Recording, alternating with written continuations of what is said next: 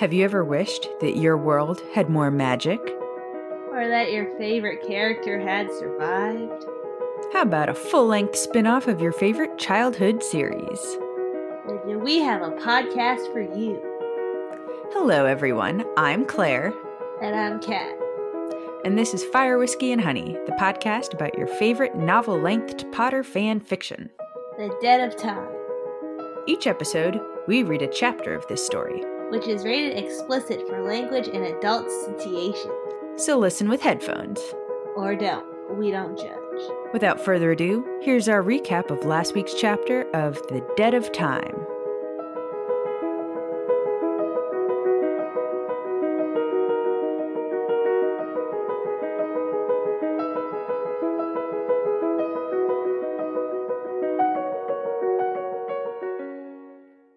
All right, Kat, what happened in last week's chapter of The Dead of Time? A lot of good stuff. Uh, Kat, we're gonna need a few more details than that. Uh, I don't remember. It's okay. This is actually, I think, kind of becoming your signature, and everybody appreciates it. Um, so last chapter was super exciting because it started on my birthday. Um, anyway, so uh, it's aftermath of Bellatrix carving into her arm and all that kind of crap. Um, and Draco has just killed his. God damn it! No, yes, chapter nine. Draco just killed his dad, and so this is the aftermath of that. So, um, Draco says that he was recruited by Snape to be a member of the Order of the Phoenix. Gasp! And um, Draco's trying to assure them that he's on his side. Harry and Ron, of course, don't believe him. He takes Veritaserum and says that his allegiance is to his mother, not to the Death Eaters. He's only a Death Eater because he had to be. Um, uh, Hermione is obviously in a ton of pain because she had her arm carved into. Um, ba ba ba ba ba ba ba. Then uh, Dobby, they all went to Shell Cottage. Draco said that he was going to try and help them get whatever it was that was in Bellatrix's vault because Bellatrix was, you know, super freaking out when she saw the sword because she was like, "Oh my god, you were in my vault! Why were you in my vault?" And so clearly something important is in her vault if she doesn't want anybody in her vault. So, um, the assumption, of course, is that there's a Horcrux in the vault, which the books tells us there is. Um, but anyway, so Draco says that he's going to try and get it out of the vault for them, and then all they have to do is jump him as he's coming out of Gringotts and get the Horcrux from him.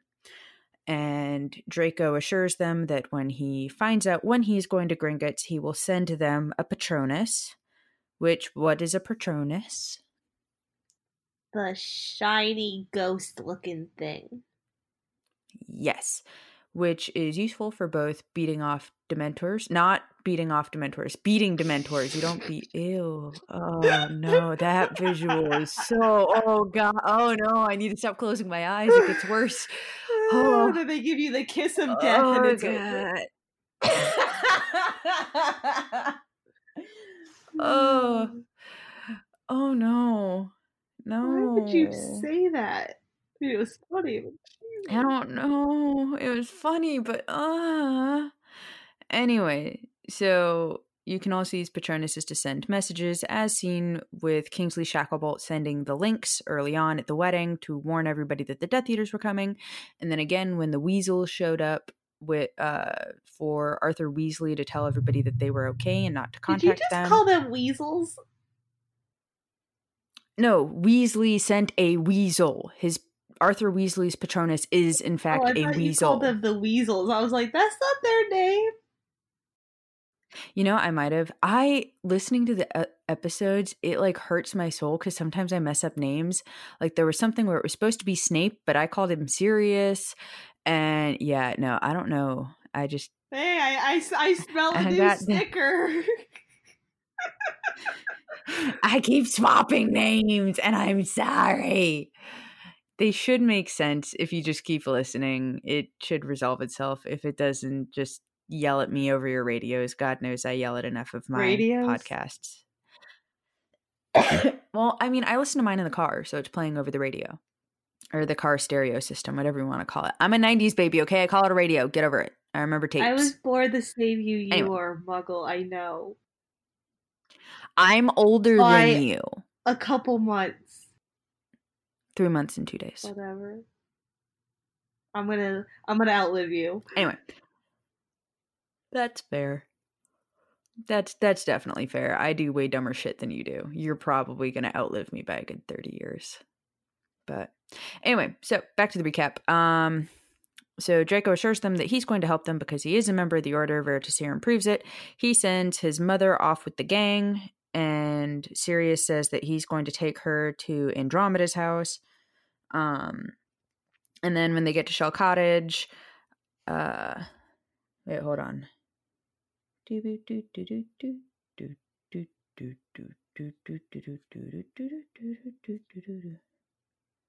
Okay, um Yeah, so anyway, uh Sirius takes Narcissa to um Andromeda and Remus and Tonks and Sirius and Remus kind of get into it and Sirius is like, "You knew, didn't you, about the scar and Bellatrix and the manor?" And Lupin was like, "Yeah, but she made me promise not to tell you." So, uber confusing uh, for those who haven't read the story before. And um they're hinting at a lot of stuff heavily, but you're not sure what it is. Um, and then Andromeda and Narcissa definitely like were screaming at each other, and then they realized they're both widowed, and so they're good now. Um, and then uh, Hermione and gang are back at Shell Cottage, where they have all of the wands that they took off the Snatchers. Everybody takes a wand that they're comfortable with if they can't find their original wand, and then they have a whole stack of wands that need to be destroyed, and so they have Dobby break them, Well, bam. and that's it. I think my Dobby, your Dobby voice was my favorite part of last episode. My Dobby voice was horrific, but yours was fantastic. So, also, if I sound like I'm dying, it's only because it's freaking cold in Tennessee at the moment and super dry. I'm sweating my butt off. I hate you just a little bit. So, um, do you know what chapter this is? Ten. Chapter 10. Look what we did. Look what Jesus did. right? No, but for real, for those of you who are listening, we really appreciate you getting us to chapter 10. This means there are only four chapters left in episode one, at which point we will take a one week break to hopefully record a bunch of episodes for season two so we have a better stack to uh, moving forward. But um, actually, that may end up being a two week break as we try to stack episodes for the following season. But we will let you know closer And to the day. please, somebody during our break ask us where we are so we can say we were on a break. Please do that. That'll amuse me. What are you coloring? I can hear it. I'm not coloring nothing. That's in your head. Those are the You're scratching something or drawing something. I am There's not. something going. tss, tss, tss. The voices in your head. I will stab you I will find you. and I will kill you. Yes. Okay. Good times. Good times. Um. Without further ado, here is chapter ten. Not. Ooh, I moved my mic. Without further. Not a killer. Not a killer. Chapter 10, April 30th, 1998. It has to be there, Hermione insisted. She was adamant that we'd broken into her vault. They had circled this argument before. Bellatrix's behavior at Malfoy Manor the month prior had implied that something important was housed in the Lestrange vault and not just an imitation of the Sword of Gryffindor. Unfortunately, there was no way to get inside. Ron suggested Polyjuice Potion, but without a piece of Bellatrix to use, that was impossible. Harry wanted to return to the manor to see if he could find something to use, but Sirius refused to allow any of them to risk themselves on a suicidal mission. Hermione wanted to ask Narcissa for help. She was Bellatrix's sister, after all. But Sirius explained that since the Horcrux would be hidden in the Lestrange vault, God damn it! I fucked up in the review. I uh, revealed things that are going to happen in this chapter. Well, I don't know that. You don't know that. Some of them may not know that. it was a major. It wasn't a major plot point. I'm sorry. I mean, it is, but whatever. You're about to hear it anyway. Yay! Um, Hermione wanted to ask. Ask. Oh my! It this is gonna be a long. Nobody has you. I will fight you. Okay, hunky. We don't talk about that. I kid. I kid. Hermione wanted to ask Narcissa for help. She was Bellatrix's sister, after all. But Sirius explained that since the Horcrux would be hidden in the Lestrange vault, Narcissa had no claim to it despite being a blood relation to Bellatrix, not while Rodolphus and Rabastan Lestrange remained alive. It was Ron who then proposed hunting down the Lestrange brothers and killing them, after which everyone in the room proceeded to ignore him. Harry suggested asking Griphook for help, which Sirius shot down quickly. He insisted Griphook would turn on the lot of them faster than Kreacher had betrayed them. Which is exactly what happened in the movies and the books. They had nearly given up hope when they were handed the Horcrux on a silver platter. That silver platter arrived in the form of a dragon. Pers- per- pe- pe- pe- that silver.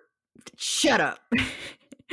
that silver platter arrived in the form of a dragon Patronus that burst into the kitchen at Shell Cottage late one night. All occupants, save for Harry, Hermione, Sirius, and Ron, were asleep. Hermione admired the intricate beauty of the Patronus as it hovered for a few moments before opening its mouth and speaking with Draco Malfoy's voice. Potter, I have information you may be interested in. The Dark Lord wants me to go to Gringotts with Rodolphus in order to fetch an item of great importance. He was enraged to find out that not only was Bellatrix killed, but the sword of Gryffindor might be missing from her vault. We're headed to Diagon Alley tomorrow. If you find this information helpful, I'll expect to be accosted outside Gringotts. Let Granger or Black be the one to engage us. Weasel might hurt himself. Ron glared at the as the dragon vanished. Prick. Hermione ignored him, practically vibrating with excitement. Did you hear what he said? Ron glowered. Yeah, I heard the ferret. It wasn't a ferret, it was a dragon, Hermione corrected him, annoyed that he was focusing on childhood rival- rivalries instead of the amazing gift they'd just been handed. How come he gets a dragon? Harry asked, looking deflated. Hermione observed the wizards sitting around the table, each looking put out by the appearance of the Patronus, Sirius included. She narrowed her gaze at each of them. Are you joking? Malfoy is offering to deliver us a Horcrux, and you have decided, instead of celebrating, to have a pity party over the fact that his Patronus is a dragon? Ron frowned. Mine's just a stupid dog. Hey! Oh, sorry. Hey, Sirius barked. I take offense to that. Mine's a dog, too. Well, of course, yours is a dog. You're a dog, Ron countered. Mine's a stag like my dad's, Harry added, clearly trying to make himself feel better. Well, then how come I got a dog? Ron whinged. It's nothing to do with me. Hermione smacked the back of Ron's head. Oh, for crying out loud. You think my otter has anything to do with me? Sirius's eyebrows raised, and he looked at her with a confused expression. Your Patronus is an otter? Oh, sorry. Your Patronus is an otter? Hermione put her hands on her hips. Yes. Got something to say about it? she asked, daring him to poke fun at her otter. But there was a heavy knock on the front door, and everyone's head turned. Bill came running out of his bedroom, concern splashed across his face, pointing his wand at the door. Harry, Ron, Sirius, and Hermione did the same. Um, who is it? Bill demanded. It's me. Oh, crap. I can't remember what his voice sounded like. It's me, Remus Lupin, came a voice over the howling wind. I am a werewolf, married to Nymphadora Tonks, and you, the secret keeper of Shell Cottage, told me the address and said to come in an emergency. Remus fell over the threshold when Bill wrenched, wrenched the door open. He was white faced, wrapped in a traveling cloak, his graying hair windswept. He straightened up, looked around the room, making sure of who was there, then bellowed, It's a boy! We've named him after Dora's father, Edwin Remus Lupin. Hermione shrieked, Congratulations, Remus! and run to rushed to him. Hey, Claire, you want to know a secret? Are you pregnant? His name is Edward. You called him Edwin. God damn it! Hermione shrieked, Congratulations, Remus! and rushed to him, wrapping her arms around his waist. He hugged her back with enthusiasm and kissed the top of her head. Sirius grinned brightly. Tonks had the baby? Yes, yes, she's had the baby. All around the room came cries of delight and sighs of relief at the news. Congratulations, Fleur squealed. Blimey, a baby, Ron said, as if he'd never heard of such a thing before. Yes, yes, a baby boy, Remus repeated, looking dazed by his own happiness. He strode around the room, er, strode around the table, and hugged Sirius, then Harry. The scene in the kitchen of Grimmauld Place might never have happened. You'll be godfather, he asked as he released Harry, his eyes lingering on Hermione's smiling face for a moment, as though he wanted to say something to her, but held back. Me? Yes, you, of course. Dora agrees. No one better. Hey, Sirius protested, his brows furrowing as he sat back down. I'll have you know I'm the only one here who has experience in the act of godfathering. Mm, poor Sirius, Hermione smirked and walked up behind him to place a kiss on the top of his head and pat his shoulder consolingly. Realizing what she had done, she stood up straight and cleared her throat before crossing the room and kissing Harry's cheek while muttering, Congratulations, Harry. Her surprising act of affection silenced Sirius, though he kept his arms crossed over his chest in mute protest, and she could hear him grumbling under his breath. It's not like I'm your best friend or anything. Bill hurried to fetch wine, and Fleur persuaded Remus to join them for a drink. I can't stay long. I must get back. Remus, looking years younger than Hermione had ever seen him, beamed around at all of them. Thank you. Thank you, Bill. Bill had soon filled all of their goblets. They stood and raised them high in a toast. To Edward Remus Lupin. Teddy. Remus saluted joyfully. A great wizard in the making. A wizard? Hermione questioned him knowingly, emphasizing the word to make a point. Remus grinned at her brightly. Yes, a wizard, he replied, and kissed her cheek. Thank you, Hermione. Who does he look like? Fleur inqu- inquired. I think he favors Dora, but she thinks he looks like me. Poor lad, Sirius snickered, and Hermione glared at him, but Remus just laughed. Not much hair. It looked black when he was born, but I swear it turned ginger in the hour since. Probably blonde by the time I get back. Andromeda said Dora's hair started changing color the day she was born. Remus drained his goblet in one large swallow. Oh, go on then. Just one more, he said, beaming, as Bill made to fill it again. So, have I missed anything important over here? Hermione, Harry, Ron, and Sirius all shared a look before Sirius finally spoke.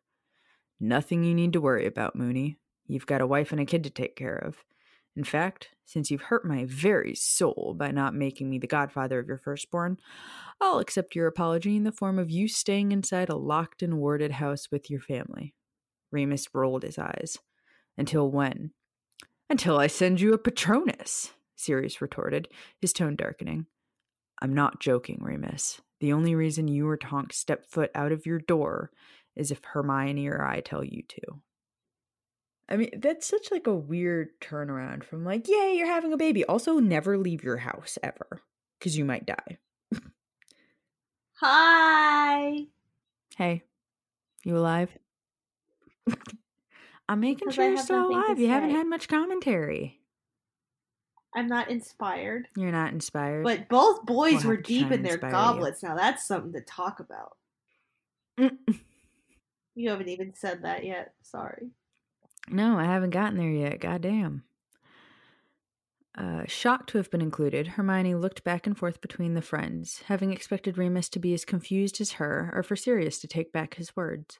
When neither did as she assumed they would, she glanced at Harry and Ron to silently ask them, but both boys were deep in their goblets. Nah. Fine, fine, I'll occupy my time with late night feedings and dirty nappies, Remus said, chuckling. Now, I really must get back. He declined another goblet of wine as he got to his feet, pulling his traveling cloak back around himself. I'll try and send some pictures in a few days' time. Everyone at home will be so glad to know that I've seen you. After fastening his cloak, Remus made his farewells, hugging the women and clasping hands with the men. Damn, bro, can't even hug the guys? It's your best fucking friend, bro. Yeah, bro. Yeah, bro. Come at me.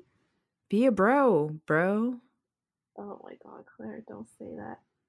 Fight me, broski. Get me a brewski, broski. No. You're no fun. I know. Godfather, Harry. Bill grinned and patted Harry on the back.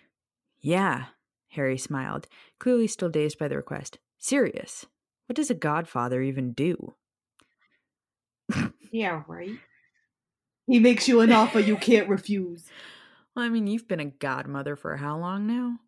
Yeah, but I barely see the kid. Could be worse. No one's been willing to trust me with their child yet. I do not have a god in front of my parent name yet. Well, luckily I have no siblings, so you're a god aunt. Boom. I'm not exactly an expert, Sirius shrugged, looking sadly down into his goblet of wine. You just take care of him. He's your family now, as good as yours. Keep him safe. The first couple of years are relatively simple, he counseled, looking as though he was trying to sweep away the sadness that had suddenly clouded the conversation. Spoil the hell out of him. With a loud sigh, he set his cup down on the table and cleared his throat. All right, enough of this sappy nonsense. We've got a Malfoy to mug tomorrow. May 1st, 1998. The plan was simple. Sirius operated to a back street just off Knockturn Alley, immediately shifting into Padfoot and making his way to the end of the road where his focus could be glued to the entrance of Gringotts.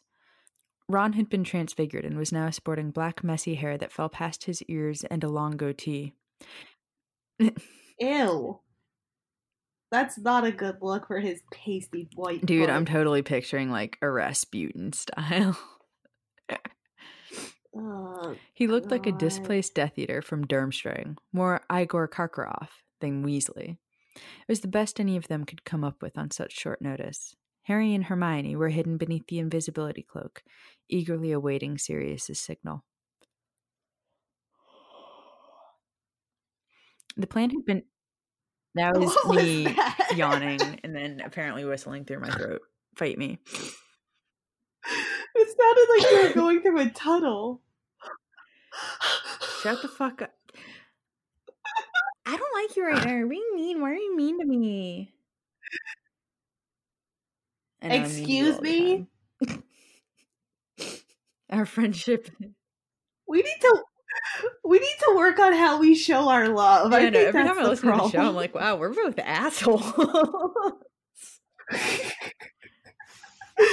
we're an we are, but it's like consensual abuse. Consent is key, kids. I'm broken. Okay. I was I was gonna say something, but I was like, I don't know if that's correct because I don't know anything about that. And then I was like, that's weird, so I'm just gonna be quiet. Goose fraba. okay, come on. The plan had been to stake out the bank and wait for Draco and Lestrange to pass by, and then attack them when they exited, hopefully with a Horcrux in hand. Ron was supposed to stand guard while Harry and Hermione attacked, at which point Sirius would rush in and snatch up the package, and the four of them would apparate back to Shell Cottage. It should have been simple, all things considered. What they had not planned on was Voldemort's loss of trust in Draco. Whatever happened at Malfoy Manor after their escape remained unknown to them, but the morning before the plan to convene in front of the Gringotts was set to go, Harry had a vision. Despite helping Harry with his occlumency, Sirius could do nothing when Voldemort's experiences bled through the connection while Harry was sleeping. Harry had a vision like that's so Potter. It's the future. I can see. You're only singing Sorry. that because she just got voted off of Masked Singer a while ago.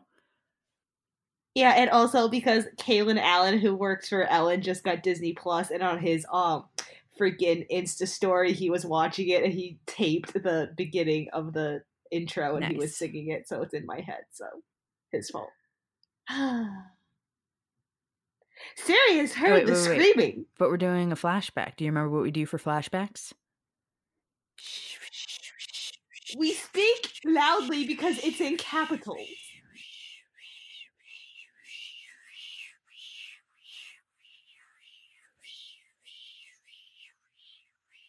There's a lot of rewinding. You sound like a white noise. You sound like a white Alright, so- noise machine. Sirius heard the screaming and pulled Harry into his arms, holding him as he thrashed for several minutes. When Harry eventually opened his eyes, gasping for breath, he informed everyone that had gathered around, due to his screams, that Draco had been attacked with legilimency. I saw everything, Harry said, panting. He kept up the lie, but Rodolphus told you know who that Malfoy might have been involved in Bellatrix's death, so they got him while he was sleeping. This isn't new. It's been happening since we escaped. They've been torturing Malfoy, trying to see if he'll eventually break and tell the truth. Hermione visibly flinched, and everyone, Sirius included, saw the way she wrapped her arms around herself when Harry brought up Draco being tortured. Sirius himself felt a deep rage over what was being done to his young cousin, but his priorities needed to remain the same. We stick to the plan. It could be a trap, Ron said cautiously. If it is, then Malfoy. Er, sorry. If it is, then Malfoy's bait, Harry said, wiping sweat from his brow and prying himself out of Sirius's grip. I don't like the Pratt, but I won't let him be another casualty in this war. Even if it's a trap, we have to go. We need the Horcrux. What crap does Pratt mean? Uh, it's kind of like a nicer way of saying a dick. Oh, I thought that was the other word. Which other word? When they call him daft prick, that's what I thought that was, but oh well. I'm not British. Yeah, daft prick is like dumb dick. No. Like like dumbass. The somebody who's a prat. It's kind of like cross between being a dickhead and a brat. Well, okay. If we rescue Malfoy in the process, all the better, Hermione added. Sirius was annoyed, but not entirely surprised when Draco was not only incredibly late, arriving at the bank just before it closed, but Rodolphus was no longer the only one to escort the young wizard inside Gringotts. Wait, who the heck is Rodolphus? Rodolphus Lestrange was married to Bellatrix Lestrange. Oh, I didn't know she. Okay. Yeah. Someone can be married to that? Okay. As the doors to the bank opened, Sirius's eyes widened at the sight of not only Rodolphus, but also Rabastan Lestrange flanking Draco, along with Travers, the Elder Crabbe, and Goyle Sr. following behind. The Elder Crabbe? Yeah, so Vincent Crabbe, the little brat that used to follow Draco around, this is his dad. Oh, yeah, so okay. like Crabbe and Goyle is dads. And then Travers is just a name that, of one of the. Wait, Eaters. And Goyle were brothers? No, no, no, no, no. They both have separate dads. But you just said Crabbe and Goyle's dad. Dads. Because it says um it's Rodolphus, Rabastan, Travers, and then uh Crabbe Senior and Goyle Senior. Oh, okay. Draco looked on edge as he descended the stairs outside the bank, glancing suspiciously around Diagon Alley. His lips curled into a scowl. There was a package in his hands, hands that appeared to be covered in very recent burns. Sirius immediately recognized the results of what had to have been a flagrante curse, which was taught to the black children early on, or early on in life, when they were caught snooping through their parents' belongings. Do you remember what happened when they tried to get the cup out of the vault? No. Do you remember when they touched things and they started to shake and multiply? Yes. Okay, so that's the flagrante curse. So not only do they multiply, but they also heat up and burn you. And so the burns all over his hands are from grabbing the cup. Okay. Uh, it was cruel and harsh, though he could not help but think that it would be a perfect trap to set inside a vault. Scanning the alley once more, Padfoot nodded his head knowingly when he made eye contact with Draco. Visibly breathing deep, Draco took his mother's wand in hand, quickly ducking down whilst throwing up a nonverbal protection shield around his body that was purposely evident to anyone actually paying attention. The Death Eaters, thankfully, were not so observant. Sirius shifted his form and sent a pair of stunning spells towards the small crowd, hitting Crabbe first, then Goyle directly after. From the other side of the street, Harry and Hermione jumped out from the cloak that hid them, shooting spells, hexes, and jinxes at the gathered Death Eaters. Draco disillusioned himself and slipped into the background.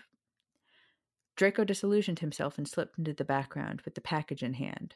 Spell after spell flew. Sirius took on Rodolphus, Ron fought Travers, and Harry and Hermione faced Rabastan. Stupefy! Harry shouted, but Rabastan evaded the spell. We have to end this quickly. We're drawing attention, Hermione yelled. Push them together, Sirius ordered. Ron called out, Impedimenta! The jinx hit Travers square in the chest, knocking him down between the bodies of Crabbe and Goyle. He then went to Sirius's side to help him fight the elder Lestrange brother. I knew it was you, Black! Rodolphus screamed. I knew the Malfoy boy was a blood traitor, and that my Bella wouldn't have been overpowered by a bloody werewolf. Sirius laughed. Mm. No, but she was overpowered so easily by a mere dog. You'll pay for what you did, Rodolphus bellowed and aimed his wand. Avada Ked! Hermione screamed, Confundo Maxima! from behind Harry. Her Confunda spell hit Rodolphus Lestrange before he even had a chance to finish his curse, and the man tumbled backwards against the steps. Petrificus Totalis! Ron shouted, binding the Death Eater's body. A little help here! Ron yelled as Rabastan descended upon himself and Hermione. Lestrange. Harry yelled. Harry. What did I say? Ron yelled. Damn it! I appreciate you. A little help here, Harry yelled as Rabastan descended upon himself and Hermione. Lestrange cast curse after curse at the two. Ron stood guard over the bodies of the stunned and bound Death Eaters while keeping eyes peeled for any potential backup. Crucio! Rabastan's curse missed Hermione by mere centimeters. Hearing the curse, Sirius spun to attack, but before he had a chance to retaliate, and before Rabastan could cast another unforgivable in Hermione's direction, a voice from behind him called out, Avada Kedavra! And Rabastan's body fell forward, pale and lifeless. Hermione gasped at the sight and looked up in time to see Draco Malfoy drop his disillusionment charm. What the hell, Malfoy? Ron screamed and stormed forward. You tricked us! Didn't I say not to let him do anything? Draco scowled at Harry. Here, get this away from me. It's given me nothing but trouble. He handed over the package roughly, shoving it into Harry's hands before turning his gaze on Ron. If you couldn't tell Weasley, or if you couldn't tell Weasel, I wasn't a part of this welcome wagon for you. Being on your fucking side has given me nothing but problems. Oh, poor you, Ron scoffed. Wait, so Draco set them up? No, no, no, no, no, no, no. He's on their side. Oh. Oh. Okay, never mind. Granger, get your boyfriend out of my face before I set him on fire, Draco threatened. Sirius ignored the squabbling. Instead, he used his energy to check everyone for injuries, since they seemed to be too busy to bother with such trivial things. Malfoy's tone, however, was grating on his last nerve. Ron, back off, Hermione directed. And he's not my boyfriend. Like I really give a shit about specifics. Well, is that it? he asked Harry, who was staring at a fine golden cup in his hands. This is it, Harry confirmed. Let's get back to Shell Cottage. Not yet. You want them to follow you? Draco pointed to the unconscious and bound Death Eaters behind them. They need to be arrested, Hermione insisted. Oh, I'll just call the Aurors then, Granger. Draco's eye roll was accompanied by a long suffering sigh. Except if you haven't noticed, they're all working for the Dark Lord. Shaking his head, his attention turned to Sirius, who was walking up the steps. Look away if you can't do it yourself, Sirius mumbled under his breath, aiming his wand at the bound Rodolphus Lestrange, who glared up at him with a viciousness that Sirius had rarely seen outside his own family. Sirius, Hermione whimpered. Draco aimed his wand and sent a killing curse at the unconscious Travers. This is war, Granger, he said, his voice cold. Sirius, please, Hermione begged. I-, I know this is war, but I think there's a very big difference between defending yourself in battle and killing an unarmed enemy. Sirius tightened his jaw, struggling to reach a decision. Shockingly, he remembered a time when he was the reasonable one, as far fetched as that was. He normally wouldn't have given it another thought, but the look in her eyes was causing him pain, and he couldn't help but lower his wand a fraction of an inch. Bloody Gryffindors! Draco scowled and stalked over past Sirius, aiming his wand and shouting, Avada Kedavra! killing the last son of the House of Lestrange. Draco then turned and aimed at Crabbe, but hesitated. Sirius, immediately aware of the boy's change in demeanor, approached and put a hand on his shoulder. It's too much. You can't take lives without consequences. Don't end up like him, he said, and though he didn't mention a specific name, understanding flashed in Draco's eyes. You're not a killer. Come on, let's go see your mum, yeah? Draco merely nodded.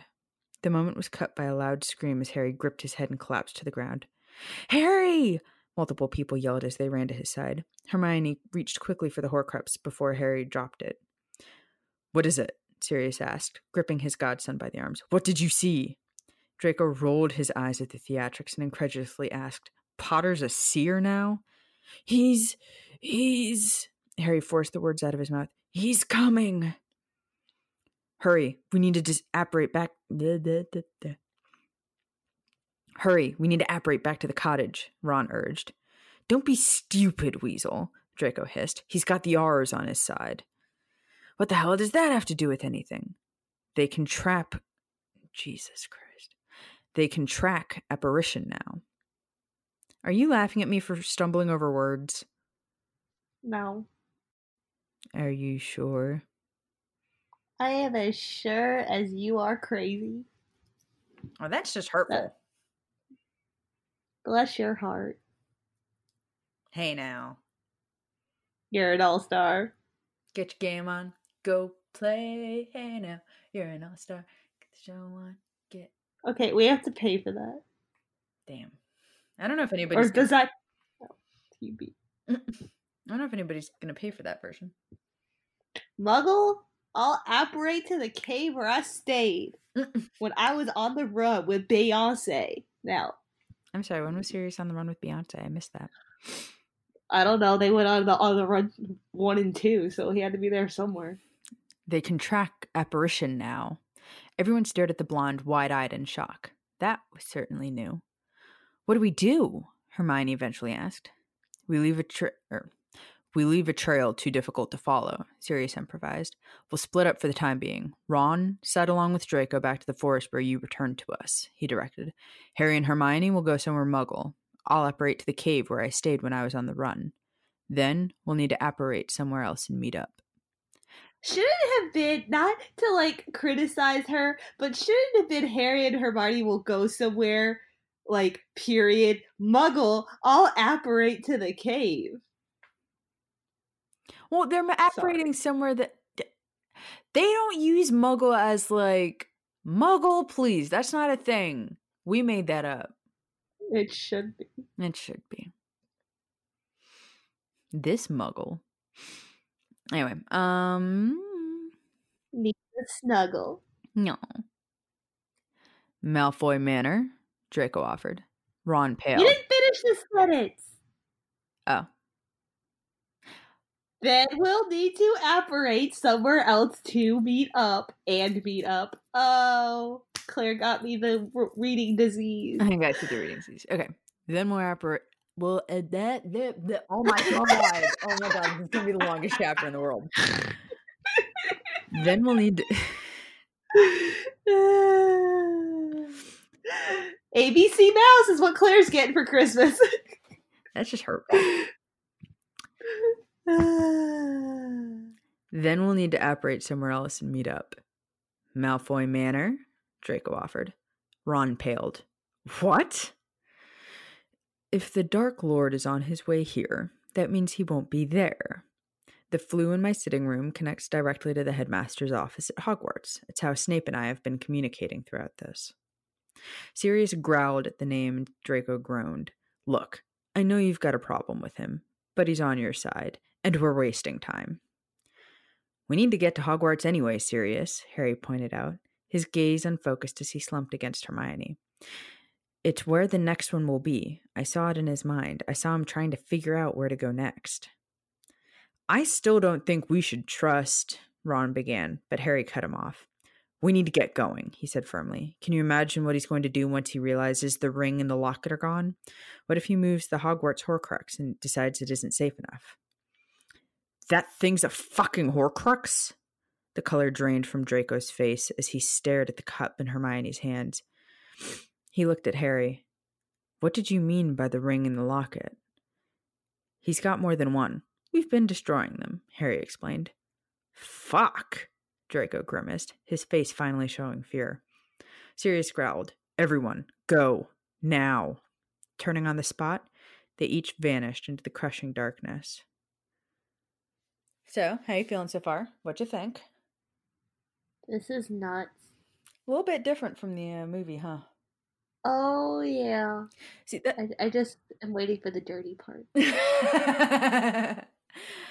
I think I can comment better. But anyway, they're coming because all I want to do when you're reading this is okay, and I'm gonna age myself a little bit. But in the Emperor's New Groove, when Kronk is like going down the stairs with the llama in the bag, and he's like doing his own like theme music, that's all I want to do when you're reading. I just want to be like da da da da da da da ah. like da da da da da da da. See, I was expecting something like I just want to play Marvin Gaye in the background. Boom. Let's get it on. That console. That right now, this is action packed, man. Oh, yeah, so this is more like dun dun dun dun dun dun dun dun. Yeah, I'm trying to channel my inner Alexander Desplat. Oh, I love him. I love him so much. For those of you who don't know, Alexander Des- Desplat, or however the fuck you pronounce his name, because he's French. Uh, if you want to be super American, just call him Desplat. Um, Which is what I just did. Yep, because Cat's super American. Um, he was the composer for movie seven and eight for the Harry Potter series. He also did New Moon for Twilight, which terrible movie, great freaking soundtrack. You know what's really funny about that? Hmm. Is I had no idea he actually did the soundtrack for these movies. I just pulled that name out my butt. Oh, I'm so proud of you. because that was like the first composer that came to my mind, and I was like, Wait, really? okay, that's Out of all the composers, not John Williams, not Harry Gregson Williams, not Hans Zimmer, Patrick Doyle, Nicholas Hooper. Now I'm just I naming can't off all the composers from Harry Potter. I can't explain my head, Claire. What is this feeling so sudden and new? I felt the Do you want to build a snowman? snowman. Okay. Sirius fine. Uh, landed. Sirius landed in the small road on the outskirts of Hogsmeade that led to the cave where he had hidden years ago when he had been on the run with Buckbeak. He thought about apparating directly into the cave, but he knew that if he aimed wrong, he would end up on the edge of a cliff. Before he could take it What's funny now? What the fuck was so funny? If he aimed wrong, he would end up on the edge of a cliff. Okay, is that like an You had to, is that like an orgasm joke or something? I'm missing it. you had to be there. Oh, okay. Ain't nobody love me better. Makes me happy. Makes me feel this way. Ain't nobody. Sorry. Blame it on the juice, baby. Blame it on the juice.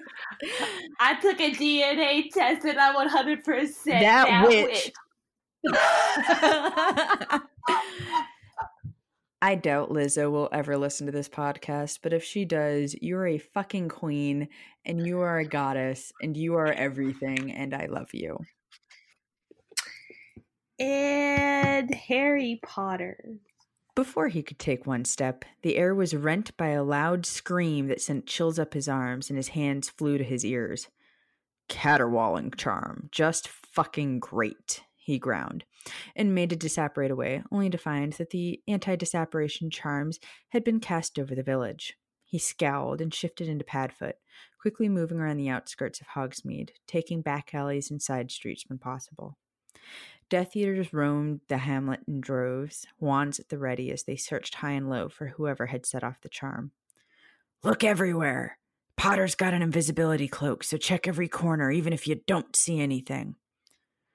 What about the Dementors? called another Death Eater. Let 'em have free reign and they'll find 'em quick enough. The Dark Lord wants Potter dead at his own hands. Dementors won't kill him. The Dark Lord wants Potter's life, not his soul. He'll be easier to kill if he's been kissed first, the other Death Eater argued. Padfoot flinched at the sight of a few Dementors moving in and out of the streets. He swallowed hard, refusing to make eye contact. what? Was it the voices? He swallowed hard. Oh my god! You're a child. Oh, says the person who the other day I had a conversation about how farts are funny. Come on. And you told me that you are five years old. I'm sorry. Farts are still funny. Uh the other podcast I'm on, we we struggled to get through the episode on penises. It's a medical podcast before anyone makes assumptions. But yeah, we did an entire episode on penile issues and we kept laughing every time we said the word penis. It was great. But all three of you don't have any, so how would you know? Well, there's only two of us on the show, but no, we're not like talking about what it feels like to have a penis. We were talking about weird things that happens to penises. Like this one guy. But you don't have one, so how would you know? Well, no, we're reading like medical stories. This one guy got a tattoo on his dick and had a permanent erection for like four months, Ow. right? And it didn't fall off. It fell off. It fell off. It fell the fuck off. I knew you were gonna do that. That's why I said it that way. Oh, tater salad. God bless tater salad. For those of you not aware, uh, it's probably any of our non American listeners. That is a bit from Ron White that is hilarious. Jesus. Okay. Longest chapter in the world, mainly because now we keep getting. we digress. We, we need a different word for we digress. Or maybe just keep using we digress and then just get a button that says we digress. No. Yes. No. Yes. No. Yes. No. Yes. No. Yes. I will explain it to you offline why we cannot do that. Another podcast does that, don't they? No. Oh. Okay. Apparently you put this out of your mind, but okay. I know you told me something about it, but I don't remember what it is. We'll talk about it offline. Okay. He swallowed hard. Refused. Yeah! oh no, it gets better. He swallowed hard, refusing to make eye contact, silently hoping Hashtag shame. silently hoping that none of them recognized him in this form. If Sirius could sneak out of Azkaban from a cramped cell in the midst of 100 Dementors, he could manage this manage this handful of them. It was difficult, however, as he pushed closer and closer to the creatures and felt all of the happiness evaporating from his body. Terrible memories prickled at his mind the closer he got to the monsters, and he cringed as voices from the past echoed inside of his head. Shh, shh, shh. Sirius! Don't leave. Please, Sirius, don't leave me. Shaking his head and trying to breathe, he focused his Hashtag needy. hashtag what? Needy. Mm. File that away for another day. Shaking his head and trying to breathe, he focused as hard as possible and continued forward past the Dementors, clinging to what little hope he had left. Finally, reaching the street that led up to Hogwarts, Padfoot ducked from sight, slipping into the back door of Honeydukes. The shop was closed, and it didn't look like it was just for the day. Death Eaters had completely taken over the sweet little town that had filled his youth with such joy. It left a bitter taste in his mouth to see it so empty and lifeless. The joy literally sucked out of it. Oh god, that was bleh. Bleh. Mm. Mm-mm. Don't like that.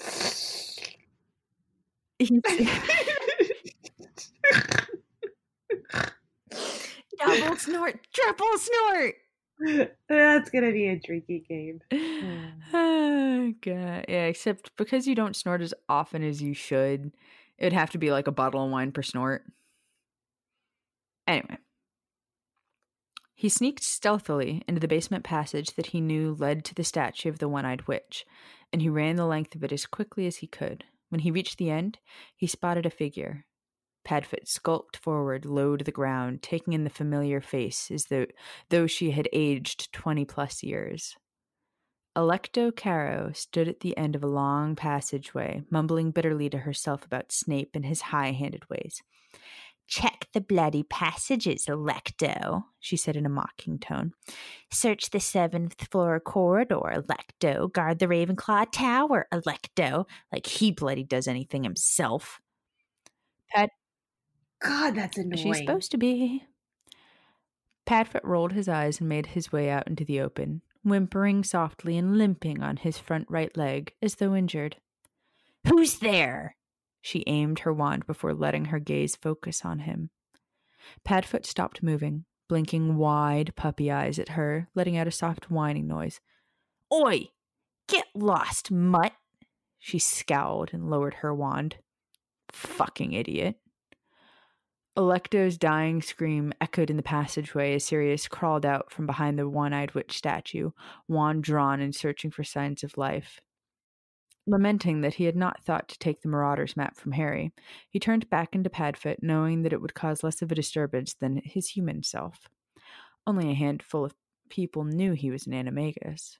The halls were silent and empty, save for a few prefects, all Slytherins, patrolling the corridors here and there in a desultory fashion. Padfoot ducked into dark alcoves and behind curtains, waiting for them to pass as he quickly moved on, making his way towards the headmaster's office in hopes that Harry, Ron, Hermione, and Draco were already at Hogwarts and not waiting for him at Malfoy Manor. When he was almost to the gargoyle, he suddenly realized he had no way of getting inside. Dumbledore's office was often quite easy to sneak into, with Remus as a friend. Sirius knew every sweet ever made and in alphabetical order. But Dumbledore was gone, and his murderer now occupied his post. To his surprise, the same murderer was now descending the spiraling staircase from behind the gargoyle, his black robes billowing behind him. I have a question. Yes.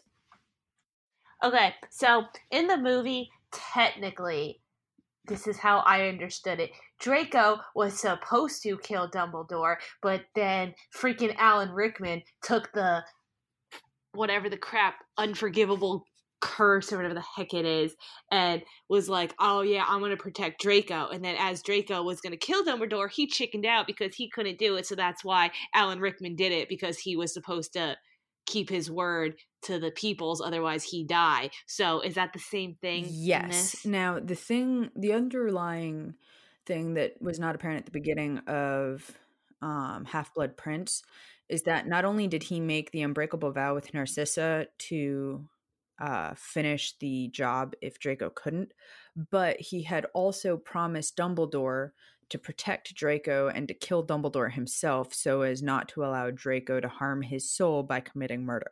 oh so if draco murders somebody then his soul gets Yeah. Well, well that's the whole idea behind the Horcruxes. So when you kill somebody, your soul is split in two, and then if you do the Horcrux thing, you can take that split piece of your soul and put it into an object.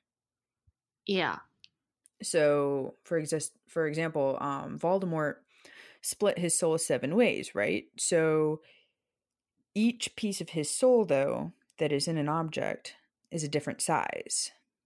So the ring, or no, the diary, which was the first one, had half of his soul because when you have one full soul, you split it in two.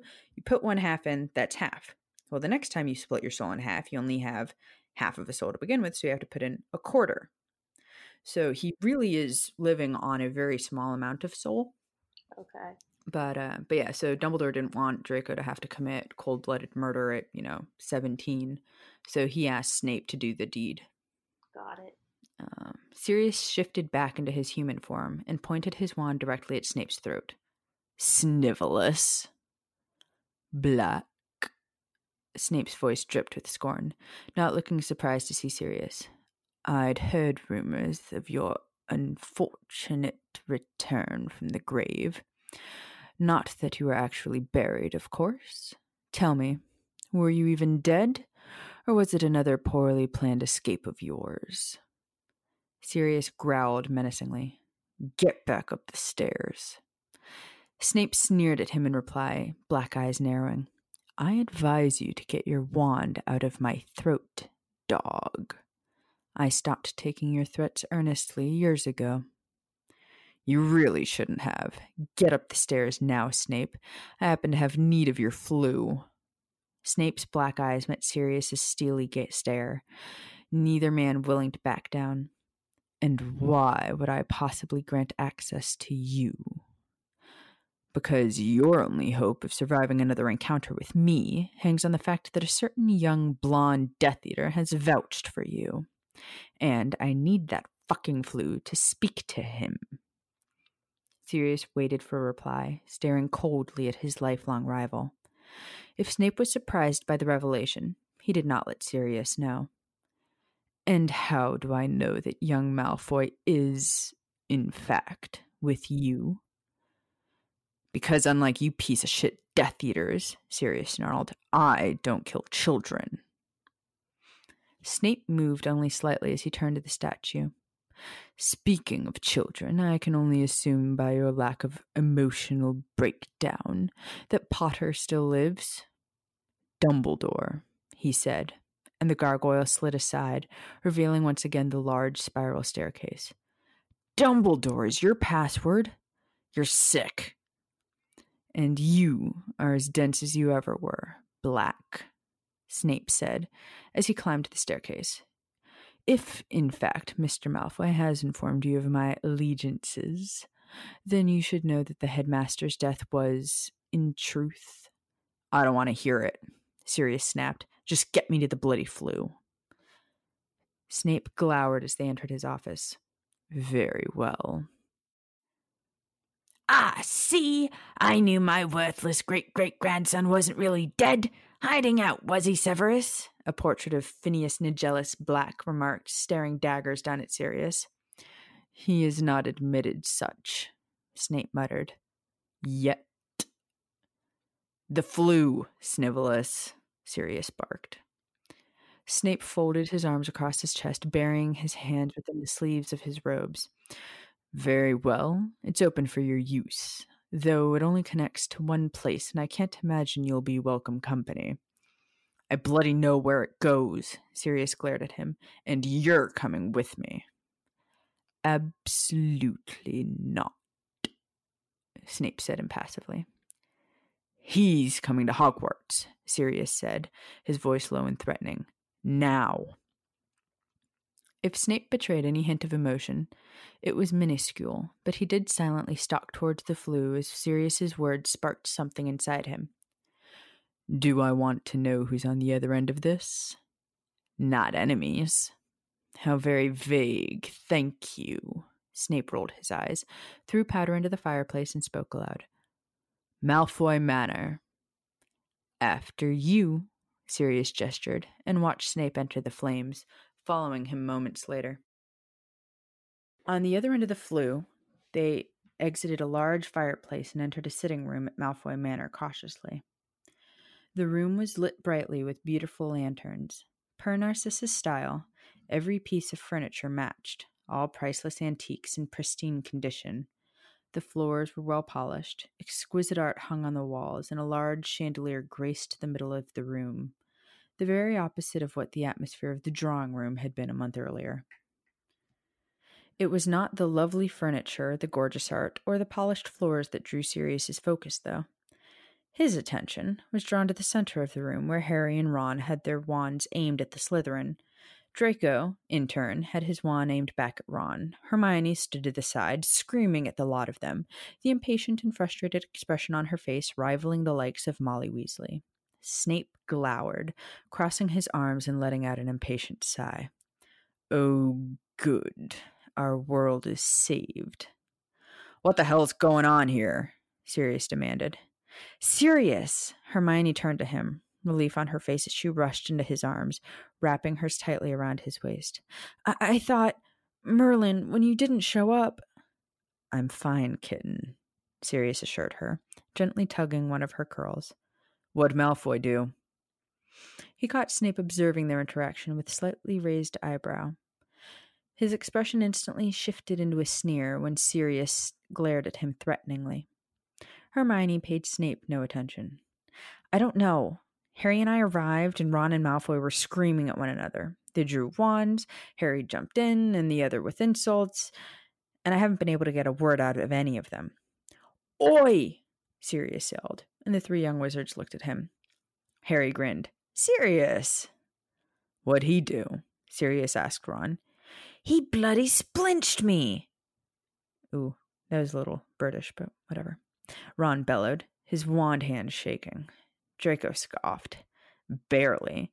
Has he ev- ever even done side-along operation? Honestly, Granger, I thought you'd have him better trained by now. Look! Ron held up his left hand, where two fingernails were missing. Both Sirius and Hermione stared at him incredulously. Before Sirius had a chance to scold the boy for whinging over a couple of lost fingernails in the middle of a war, Hermione went into a frenzy, rushing forward and smacking Ron hard in the head, snatching his wand from his grip in the process. Are you mad? she shrieked. That's barely a splinch. Sirius was splinched. I was splinched. Get over yourself and get into that Floo right now, Ronald Bilius Weasley. Right this minute. Boom. She pointed to the fireplace where she spotted Snape for the first time. Her eyes widened and she raised her own wand. You! Harry shouted, his wand pointing directly at, accusingly at Snape. His wand pointed accusingly at Snape. Sirius put a hand on Harry's shoulders. Not now. Bigger fish to fry. Better wizards to fight. But, believe me, Death Eater or Order member, he said, his focus turning to Snape, you and I will have words. Snape rolled his eyes and reached, reached for the Floo powder on top of the mantle. I look forward to it. Boom. Chapter 10 done. Chapter 10 is done. Boom. Wabam. So, I have to Okay. do you want to go pee first or do you want to tell me what you think? I'll tell you what I think. All right. Tell me what you want, what you really, really want. How much time do you have? All right, but for real, what did you think of the chapter? Um, well, I think that all of that is crazy and nuts, but like, I also feel a tad bit confused, but that's normal. So, but I kind of like have the feeling that I'm not going to really understand any of this until the very end because so far I just haven't caught on to what apparently is obvious to everybody else. Yeah, that's true. Yeah.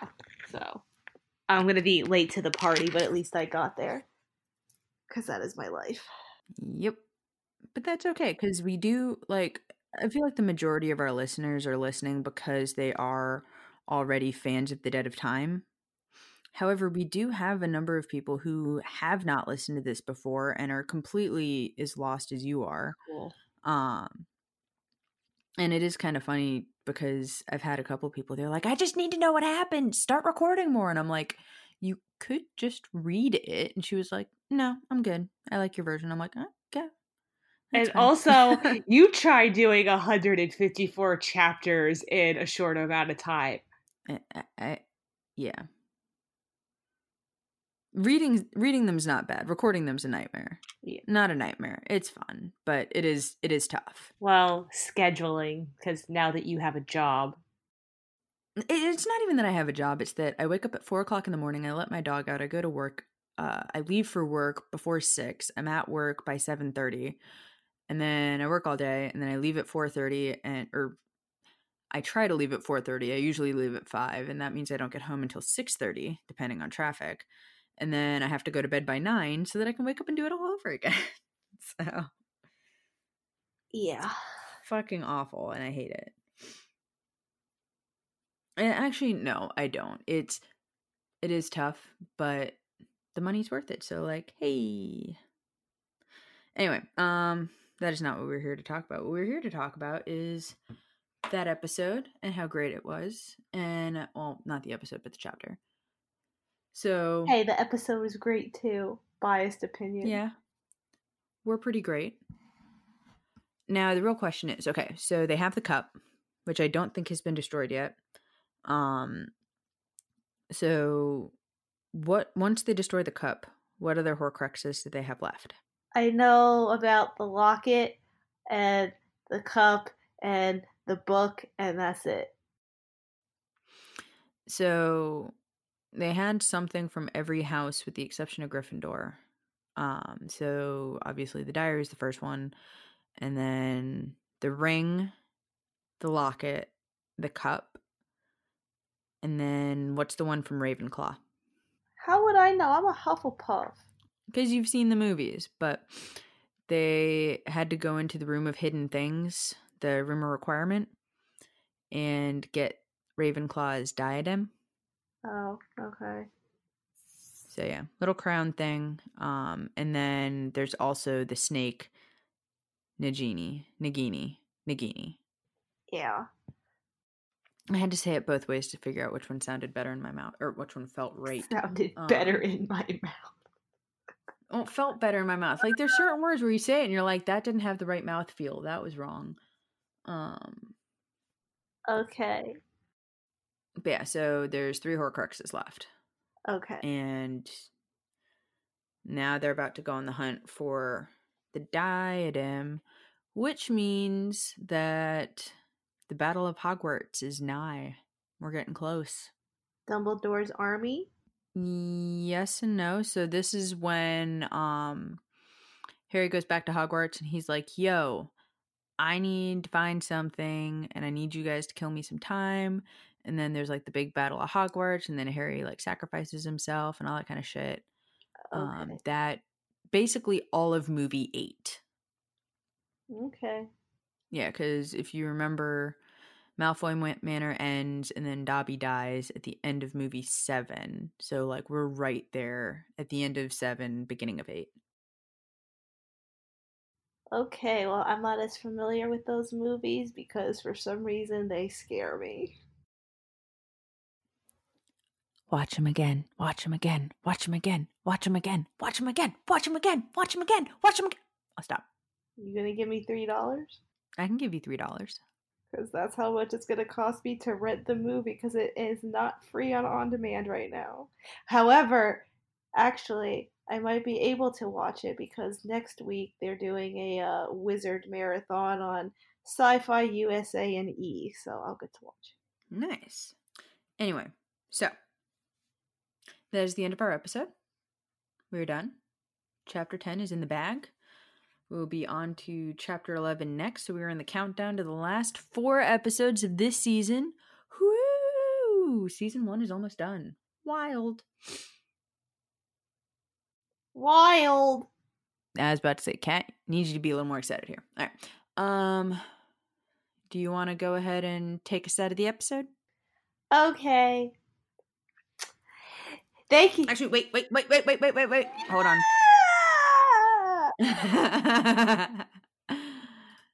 Hold on. I need to hop into Patreon because uh we actually do need to adjust our list of Fox contributors because some of you beautiful, beautiful people, when you started, you were slightly lower on the donation spectrum, which is fine. Literally any dollar helps, and we are just beyond amazed that people want to contribute to us. It's such an honor.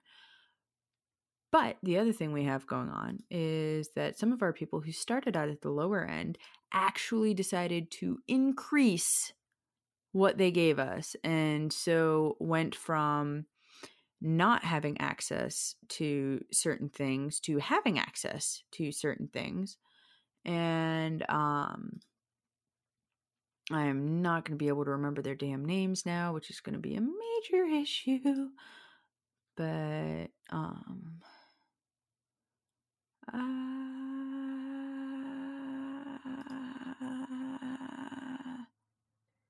It's beginning to look a lot like Christmas. yes. I think that's the one. All right. I have her. I'm going to add her to the list and then we're going to do our thing. So, Kat, you want to take us out of the episode? Oh, can I now? Yeah, Yeah, now you can. Uh, uh, are you sure? I'm sure. okay.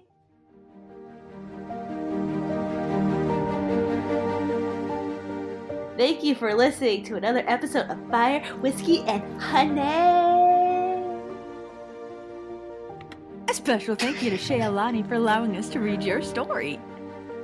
That was weird. I don't know. I didn't have anything to follow you. You you started it. You made it weird. I did not made it weird. I was reading with enthusiasm. All right, well, keep going with the enthusiasm there, killer. Okay. You ruined my vibe. Um, thank you to Blue Ivy Creations for making our logo and for Hannah Beth for editing our episode. Even though your husband broke his ankle last weekend, and you still knocked it out of the park, so like mucho thank you to you. You can find us on Instagram at Fire Whiskey and Honey Podcast. No E in whiskey. And on Twitter at FWH Podcast.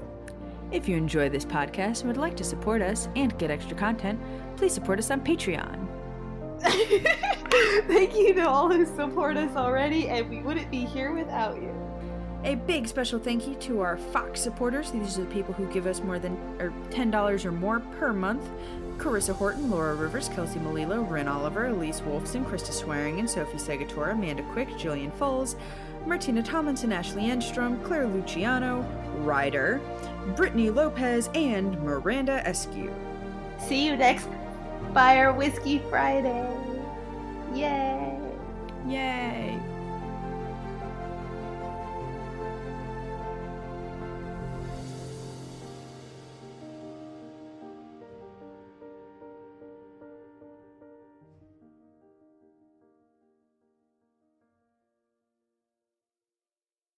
Wait, crap. I think I may have missed somebody because I think we got somebody new.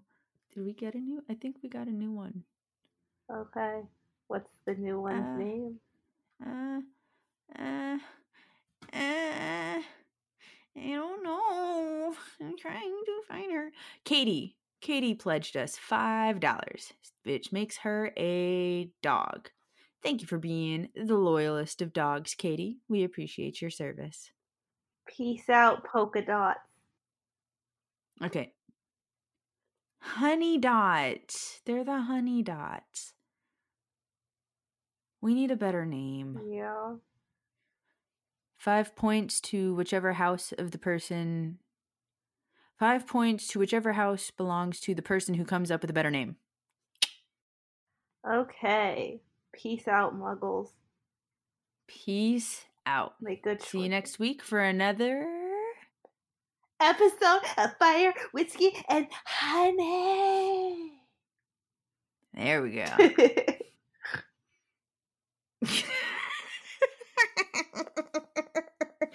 snort gets me every time. Claire, you've known me for 28 years. Get over it.